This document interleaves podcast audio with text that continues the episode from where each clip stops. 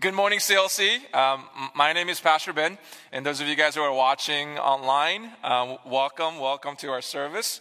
Uh, we are on a sermon series called Come and See.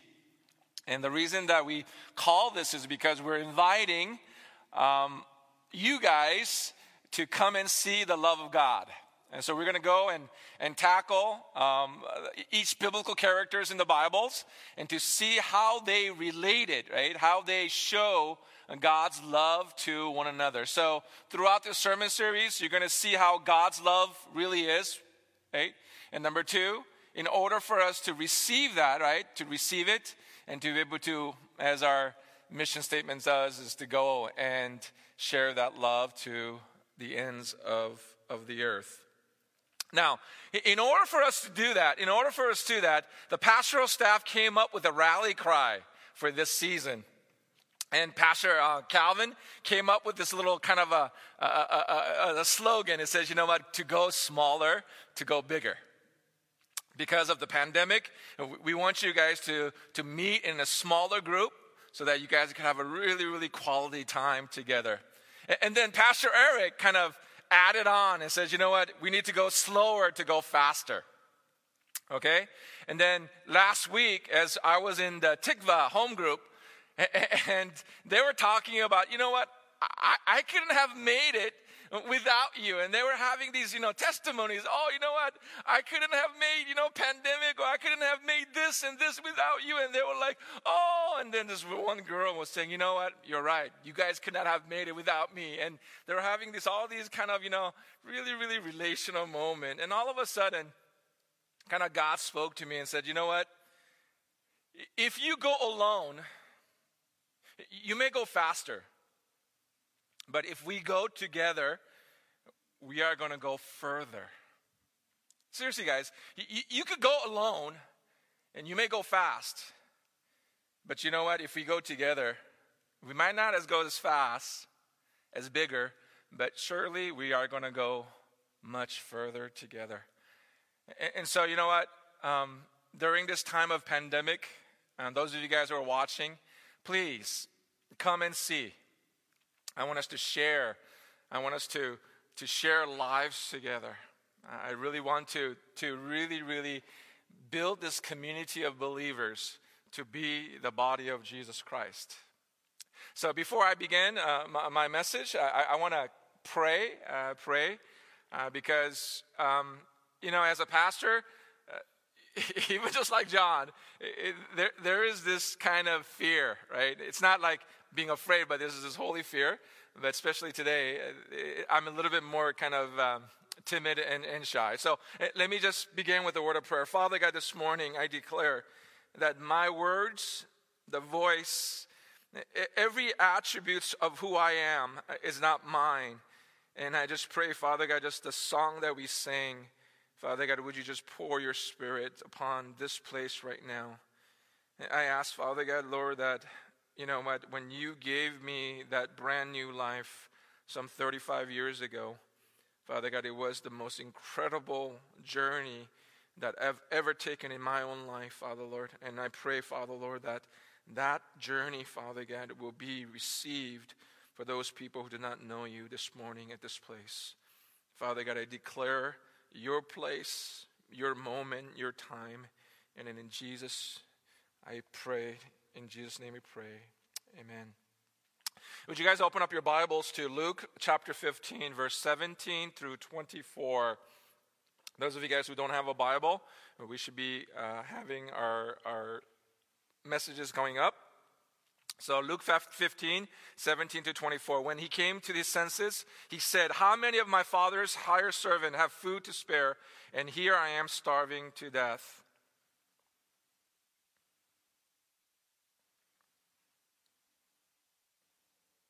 I will set out and go back to my father and say to him, Father, I have sinned against heaven and against you.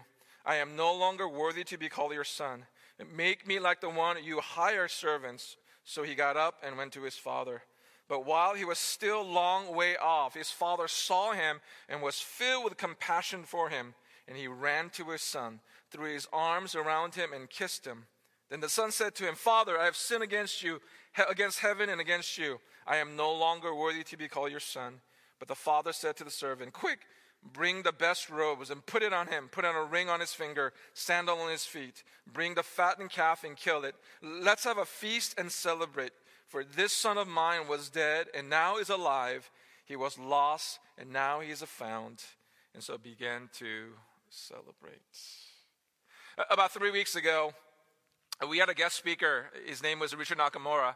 And after the, the, the speaking engagement, we actually went to uh, Amy's house and we were talking. And he shared a, a story where, you know, after our lunch meeting, he was going to go to Sacramento to visit his friends who lost everything during the fire. And it was, it was sharing with me kind of the compassionate and heartwarmness of going to Sacramento to, to be with his, with his friend who had lost everything in this recent fire. But his friend did say to Richard Nakamura that, you know what, Richard, I am so grateful. I may have lost my car, my, my, my luggages, my TVs, and my PS5s, whatever, but you know what? I am so glad that I have my family right here with me. And so his friend was telling, It's okay, Richard, it's okay, because you know what? I have my family and I have this life. And Richard's friend was kind of talking about the value of the importance of a one person of life. Now, before we dive into today's message, you, got to understand the two parables before this parable. Now, those of you guys who are biblical scholars, Luke chapter 1 begins with the parable of the lost sheep in the middle of the passage, we read about the lost coin. Now, in three of these parables, the sheep, the coin, and the son, something is lost. But progressively, that which is lost becomes more valuable. Sheep is valuable to a shepherd, but relationally, a coin would be more valuable than a sheep. But certainly, a son a person is more valuable than the sheep or the coin. Now, you got to understand that Jesus is revealing the heart of the Father as the value of the merchandise is amplified. Describing that which is the most important or valuable as the lost soul, as the Son is being lost. And so now uh, we come to this probably the most famous parable that most of you who grew up in the church are so familiar with. And if you read a little bit earlier passage, it starts with uh, there was a man who had two sons. And the younger son comes to his father one day and says, Hey, yo, dad, Give me my portion of my inheritance. Now, you know what? He may not have said just like what I said, right? But you know what? I really think that he has said that in that kind of a tone. Eh, now, in that culture, the oldest would get two thirds of the inheritance, and the youngest would only get one third. Now, those of you guys who are the youngest, I, am sorry. In that culture, right, yeah, you would only receive one third. But they wouldn't get any of the inheritance until the father of the house was dead. It belonged to the father. It was theirs, only theirs, upon the death of the tester, the who had made the testament, who the father who owned everything. Now, for the younger son to say, Give it to me now, it's sort of like a testament to him saying that, you know what, I wish you were dead Look here, Dad. I'm going to get this anyway when you die. So just drop dead and give it to me now. Now, some of you guys who have sons or who are thinking, like, you know, this is very, very insulting. It, it may be unheard of. maybe that's why when the crowds that must have heard this they have like gasped. now, what kind of a son would do that? Yo, dad, I want my inheritance now. Drop dead. What kind of a son would do that? Now, I want you to kind of pause that thought for a moment because I'm going to come back a little later and address this. But, anyways, but this son did. But I want you to see the response of the father. It's found in verse 12. And the younger one said to the father, Father, give me my share of the estate. Now, if that was my son, I would have probably said, Yeah, go away. Or like, You little. But I want you to look at the response of the father. So he divided his property between them. He divides up his fortune, his car, his yacht, and maybe the rest of his property. And I want you guys to understand, I want you to look, and I want to see who this father represents. Because this father represents who God is, who our father is. You know, people often ask me, Pastor Ben, what is love? What do you think love is? Those of you guys who are in college and post college, and you guys know what I'm talking about, is what is love? And even the culture says, you know, what is love got to do, got to do with it, right? Okay. What is love? You know, when, my, when, when me and my wife got married, one of the things that my wife would always, always ask, honey, do you love me? In the beginning, in the initial, yeah, Allah, you know, I love you very much. Now it's the initial, right? In the middle of our, you know, in our wedding, our marriage, about, you know, seventh or eighth year, mean, my wife goes, honey, do you love me? And I'm like, um, oh. And now when she says, honey, do you love me? And she always asks me right before bed, I'm so tired. And, you, know, you know what the reply is after being married for 25 years? I, I look at her and say, Stop talking nonsense and just go to sleep. now, that's just the other day, just the other day, we were ready to get ready for bed. And she turns around, and I thought she would have said, Do you love me, right? And, and no, that's not what she said. Honey, I, I heard something really, really funny today. You want to hear it? And goes, Yeah, what is it? Right? And so she goes, Honey, do you know what gases and love have in common? Okay, I'm not talking about the gases that you turn on, right? Okay, I'm talking about gases. I'm okay. Apologize. I don't know if I'm supposed to say this on the airwaves, but gases meaning you know F A R T. Okay, guys, fart. Okay, fart. Okay, you know what gases and love have in common? She goes, "Do you, honey? Do you know what gases and, and love have in common?" And I'm going, "Hmm, what?" And she looked at me and says, "They can't both be contained. You got to let it out."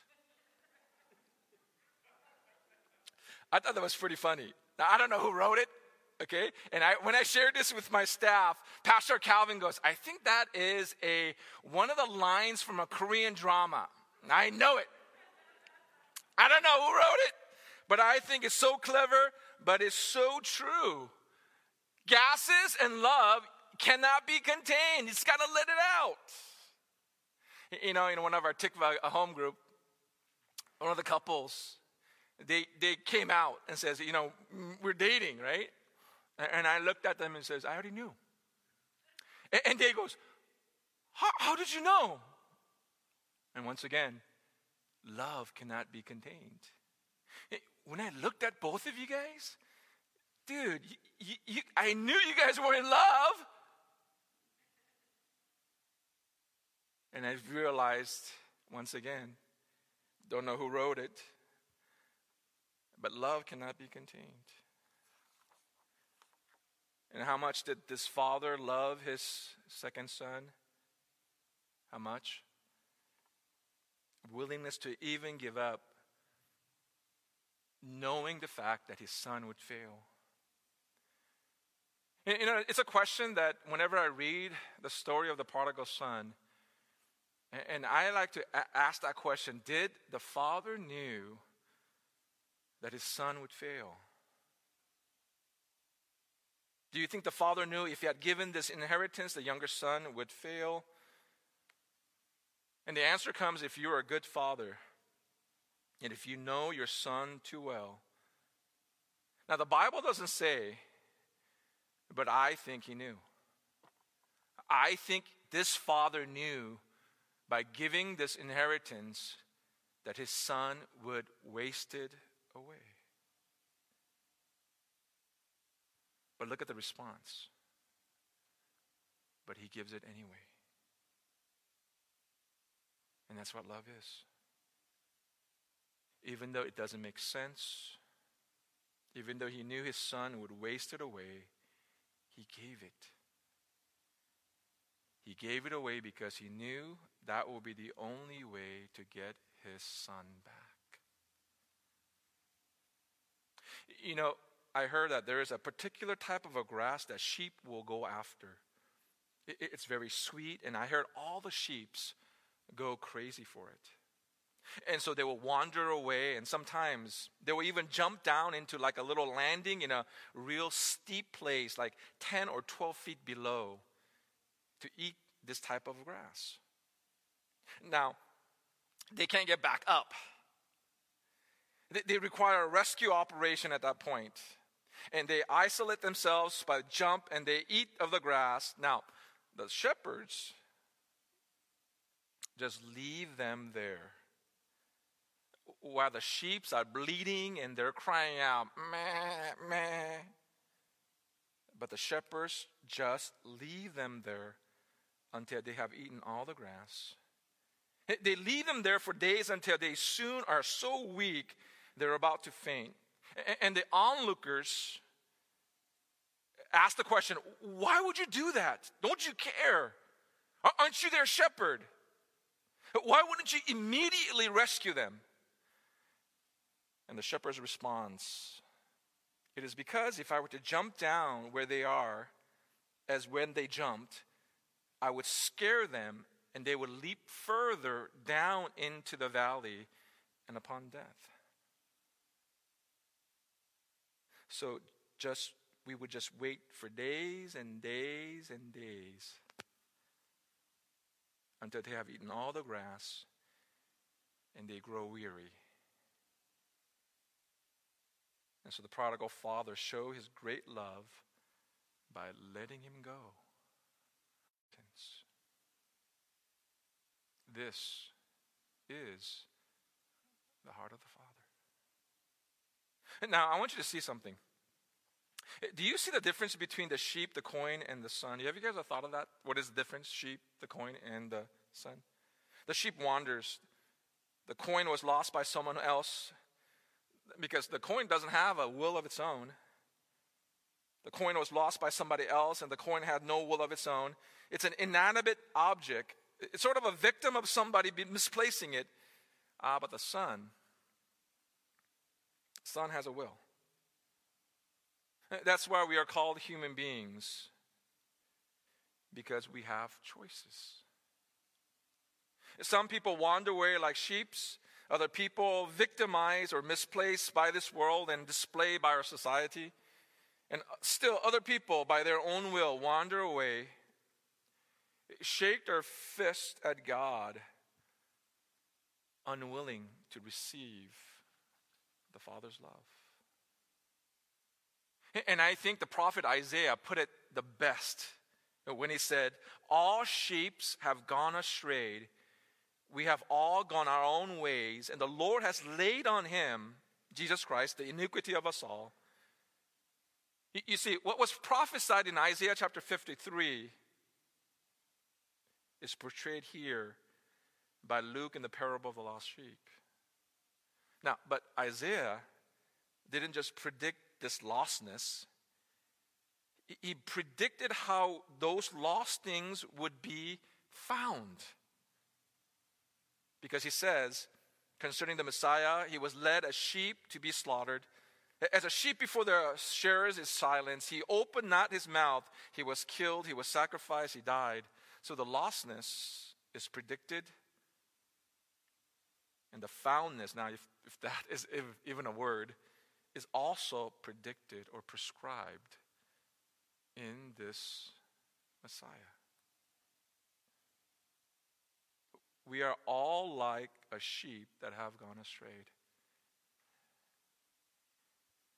Now, do you remember the question I asked? Said, How could a son reacted to his father, Give me my inheritance now? But you know what the reality is? The reality is that anyone who's sitting in this room, we're all capable of being like that second son. We all once, like a lot of us who think that, oh, I'm not that bad. In Romans 3 and Romans 6 says, all have sinned and fallen short. Now, the son wastes all his properties and money, and, and you can imagine how he could have done this. And now we see the son repenting while he's in the, the, the pigsty. Right? He, he is in where the pigs are. Now, I'll be honest with you. I, I don't know what had incurred. And, and the Bible says because, you know, even his dad's servants doesn't get to eat what he's eating now, right? So he shouts out, I am no longer worthy to be called your son. Make me like one of those, like your higher servants. So he rehearses this, this speech. I'm going to go home. I'm going to go home to my dad. I, I know that I blew it. I, I told him to drop dead. And there was certain change, transformation of his life. So he rehearses this speech. He's ready to go. So he rose and he goes house. Now, I don't know about you, but I, I think it, it takes guts to admit that you are wrong. Not only to admit, but to repent, respond.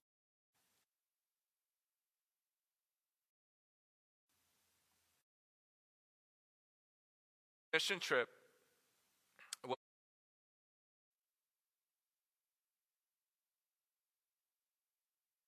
I was a sophomore in college, and my first first mission trip was to India.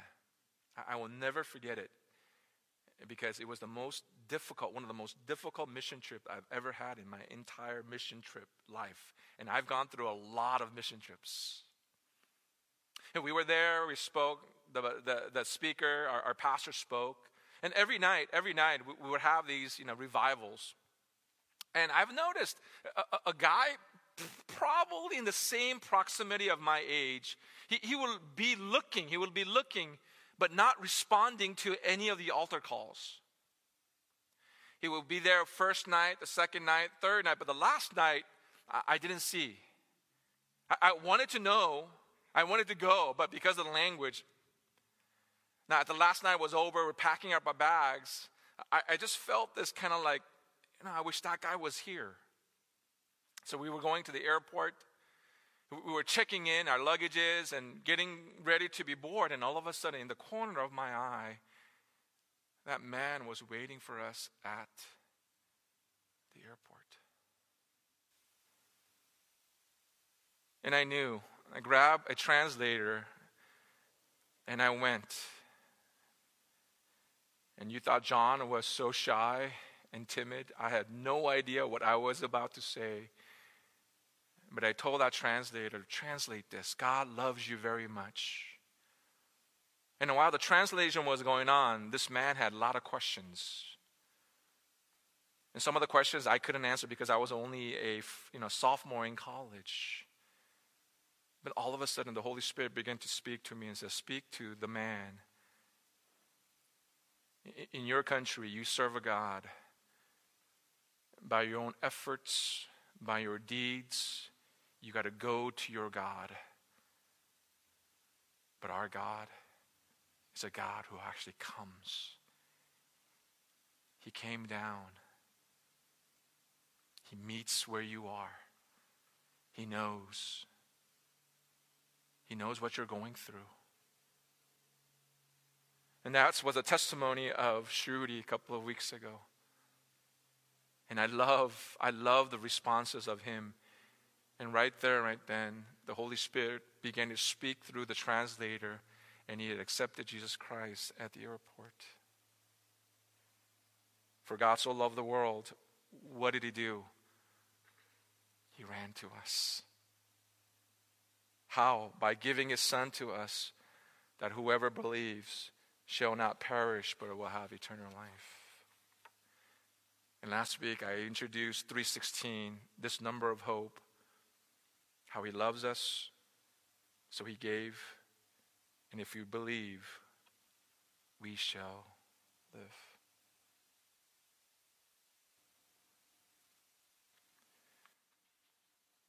And I love the responses. I love the responses of the Father because, as I said before, gases and love, it has, cannot be contained, it has to be let it out. And I want you to look at what he does. What does the Father do? Not only does he kiss and embraces, but the Father says, It's okay. And he says, You know, I want you to get my best robe. Put on the best robe. Now, the best robe must have been the Father's robe. That will be the best robe in the house. Get the best robe. Get my robe. And notice this he puts the finger, uh, the ring on his hand. That's a symbol of authority, and the sandals on his feet. In other words, he restored him back to sonship freely and forgives him. And bring the fattened calf, something that was reserved only for the great feast or sacrifices. And he says to kill it. And let us eat and be merry. And let's have a party. You know, besides this, you know what I love? The, the thing that I love about Jesus Christ, Jesus Christ loves to eat. You don't believe me? You know, he invites himself to luncheon as he speaks to another guy named Zacchaeus. Hey, come here, come down, because I'm going to go to your house and we're going to have lunch. He invites himself to his, his house. And Jesus Christ, once again, is a God who actually comes to us. And the father says, For this son was dead, is now is alive. He was lost, now is found. This is the amazing grace of God. The sheep would jump out over the cliff and kill themselves. So the shepherds wait until they are so weak that they cannot go anywhere and then and only then the shepherd runs to the sheep, carries them, and lifts them on their arms to safety. That is the love of the Father.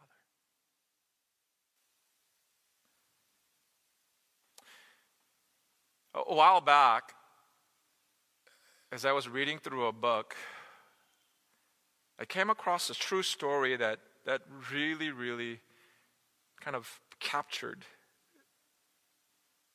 Some of you guys are still kind of wondering, and some of you guys are trying to image what this God who ran. And let me finish off by sharing a story. The small house was very simple and adequate. It consisted of a one large room on a dusty street, a red red tile roof was one of many on this poor neighborhood on the outskirts of the Brazilian villages. Uh, it was a comfortable home. Maria and her daughter Christina had done what they could do to add color to the gray walls and the warmth to the hard dirt floors. An old calendar, faded photograph of relatives, a wooden crucifix. The furnishings were modest. Pallets on, all, on either side of the room was for bed wash basin, and a wood burning stove. You see, Maria's husband had died when Christina was just an infant. The young mother stubbornly refusing opportunity to remarry, to get a, got a job, set out to raise her young daughter. Now, 15 years later, the worst years would be over. Though Maria's salary as a maid afforded few luxuries, it was reliable and did provide food on the table. Now, Christina, old enough to get a job to help out. Some said Christina got her independence from her mother. She recoiled at the traditional idea of marrying such an early age in raising a family. Not that she couldn't. She could have the pick of her husband because of her olive skin were so brown. Her eyes kept steady streams of prospect at her doors. You see, she had an infectious way of throwing her hair back and filling the room with laughter. She was also that rare magic some women had to make every man feel like a king just by being near to her. But it was her high spirited curiosity that made her keep all the men's arm's length. She spoke of going to the cities. She dreamed of trading her dusty neighborhood for exciting avenues and for the city life. Now, just the thought of this horrified her mother. Maria was always quick to remind Christina of the harshness of the streets. Honey, people don't know you there. Jobs are scarce and the life is cruel. And besides, if you were to go there, what would you do for a living? But Maria knew exactly what Christina would do, what would have done to make her living. That's why her heart broke when she woke up one morning to find her daughter's pallet empty. Maria knew immediately where her daughter had gone.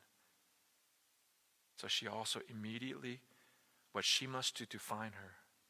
She quickly threw some clothes in a bag and gathered all her money and ran out of the house.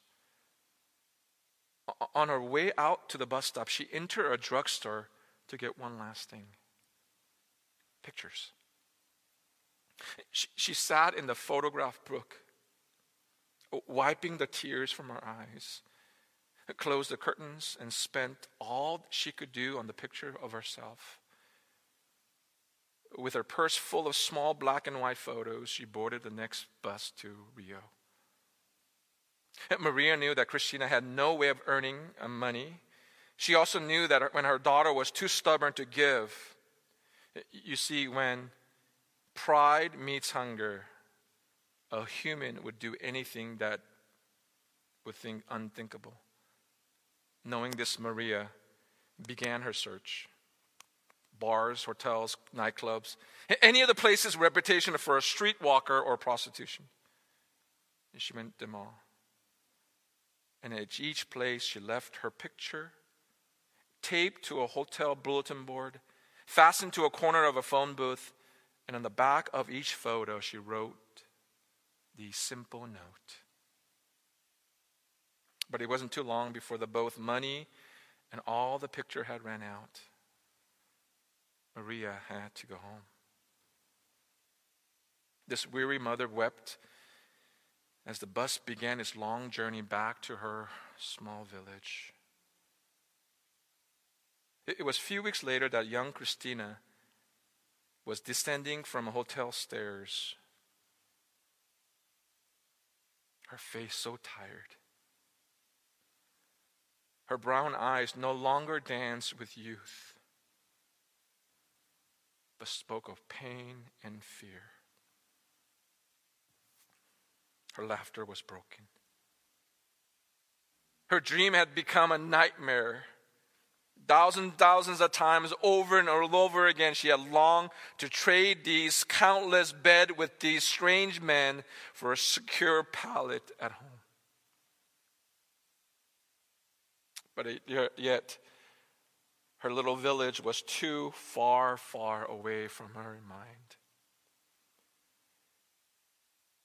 As she was reaching to the bottom of the stairs, her eyes noticed a familiar face. And she looked.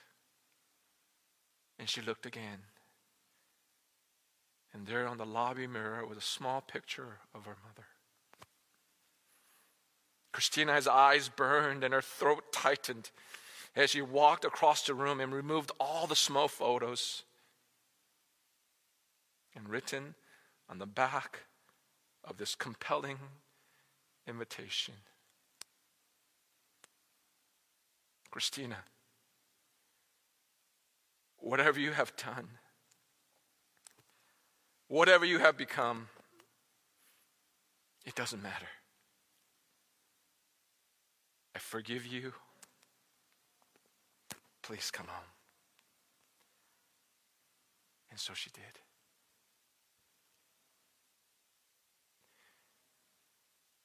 I, feel like there is a call. There is a call for some of you guys to come home. And this morning, I want to invite. It's not a force. Once again, the Son has a will. But once again, I want you to look at the response of the Father. Father was waiting. As soon as he was turning around the corner, the Father was waiting and waiting. You know, I imagine that the Father was waiting there the moment he had left the house. The day that he had left the house, the Father was waiting. And if you are a good father, and I place myself, because I'm a father, and I look and I fully understood the heart of the Father then.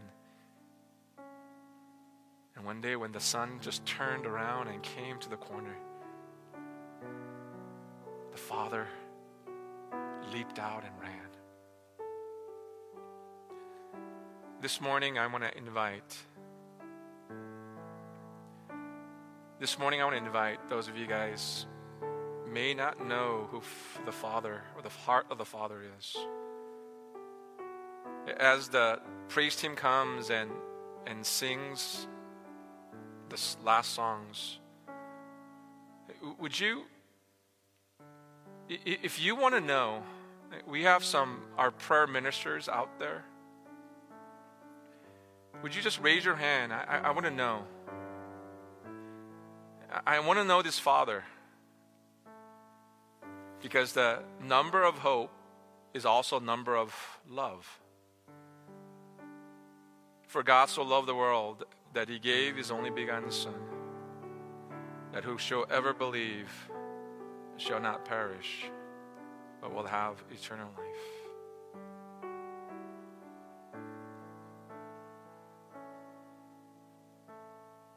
Once again, our prayer ministers are waiting back there. If you, seriously, you know, I want to know this Father, just raise, raise your hand and prayer ministers would come.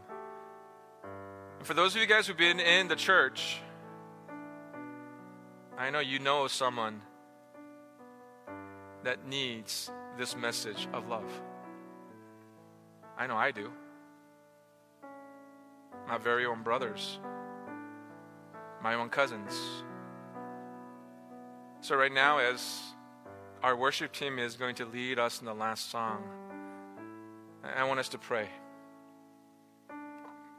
Father, we thank you for this plan the plan to send a lamb that would be slain from the very foundation of this earth to a world to deal with the disease and the plagues that every human beings would be born with. And that's called sin. Father God, we things that we fail to do, the things that we deliberately do wrong. There are so many. But the beautiful part is that Jesus paid it all. And we are so thankful that you included us in your plans and that we have been bought by faith by the love of Jesus Christ. Father God, this morning, I know that you are speaking to some people in this place. Father God, I ask in the name of Jesus that would you just open their hearts. May not be today, but Father God, continually as we minister as the body of Jesus Christ. And also for those people, Father God, who are listening, who've been coming to church all their lives, Father God, we know this message of hope, message of love, needs to be transferred into those people, Father God, that do not know you. And I ask in the name of Jesus, would you? Would you make us bold? I know that we are scared, timid, shy, but I ask in the name of Jesus For God so loved the world that he gave his only begotten Son. And I pray, Father, in the name of Jesus, help us to be the messenger and ambassador to carry that message to the ends of the earth. Father God, we love you. We thank you. And in Jesus' name we pray. Amen.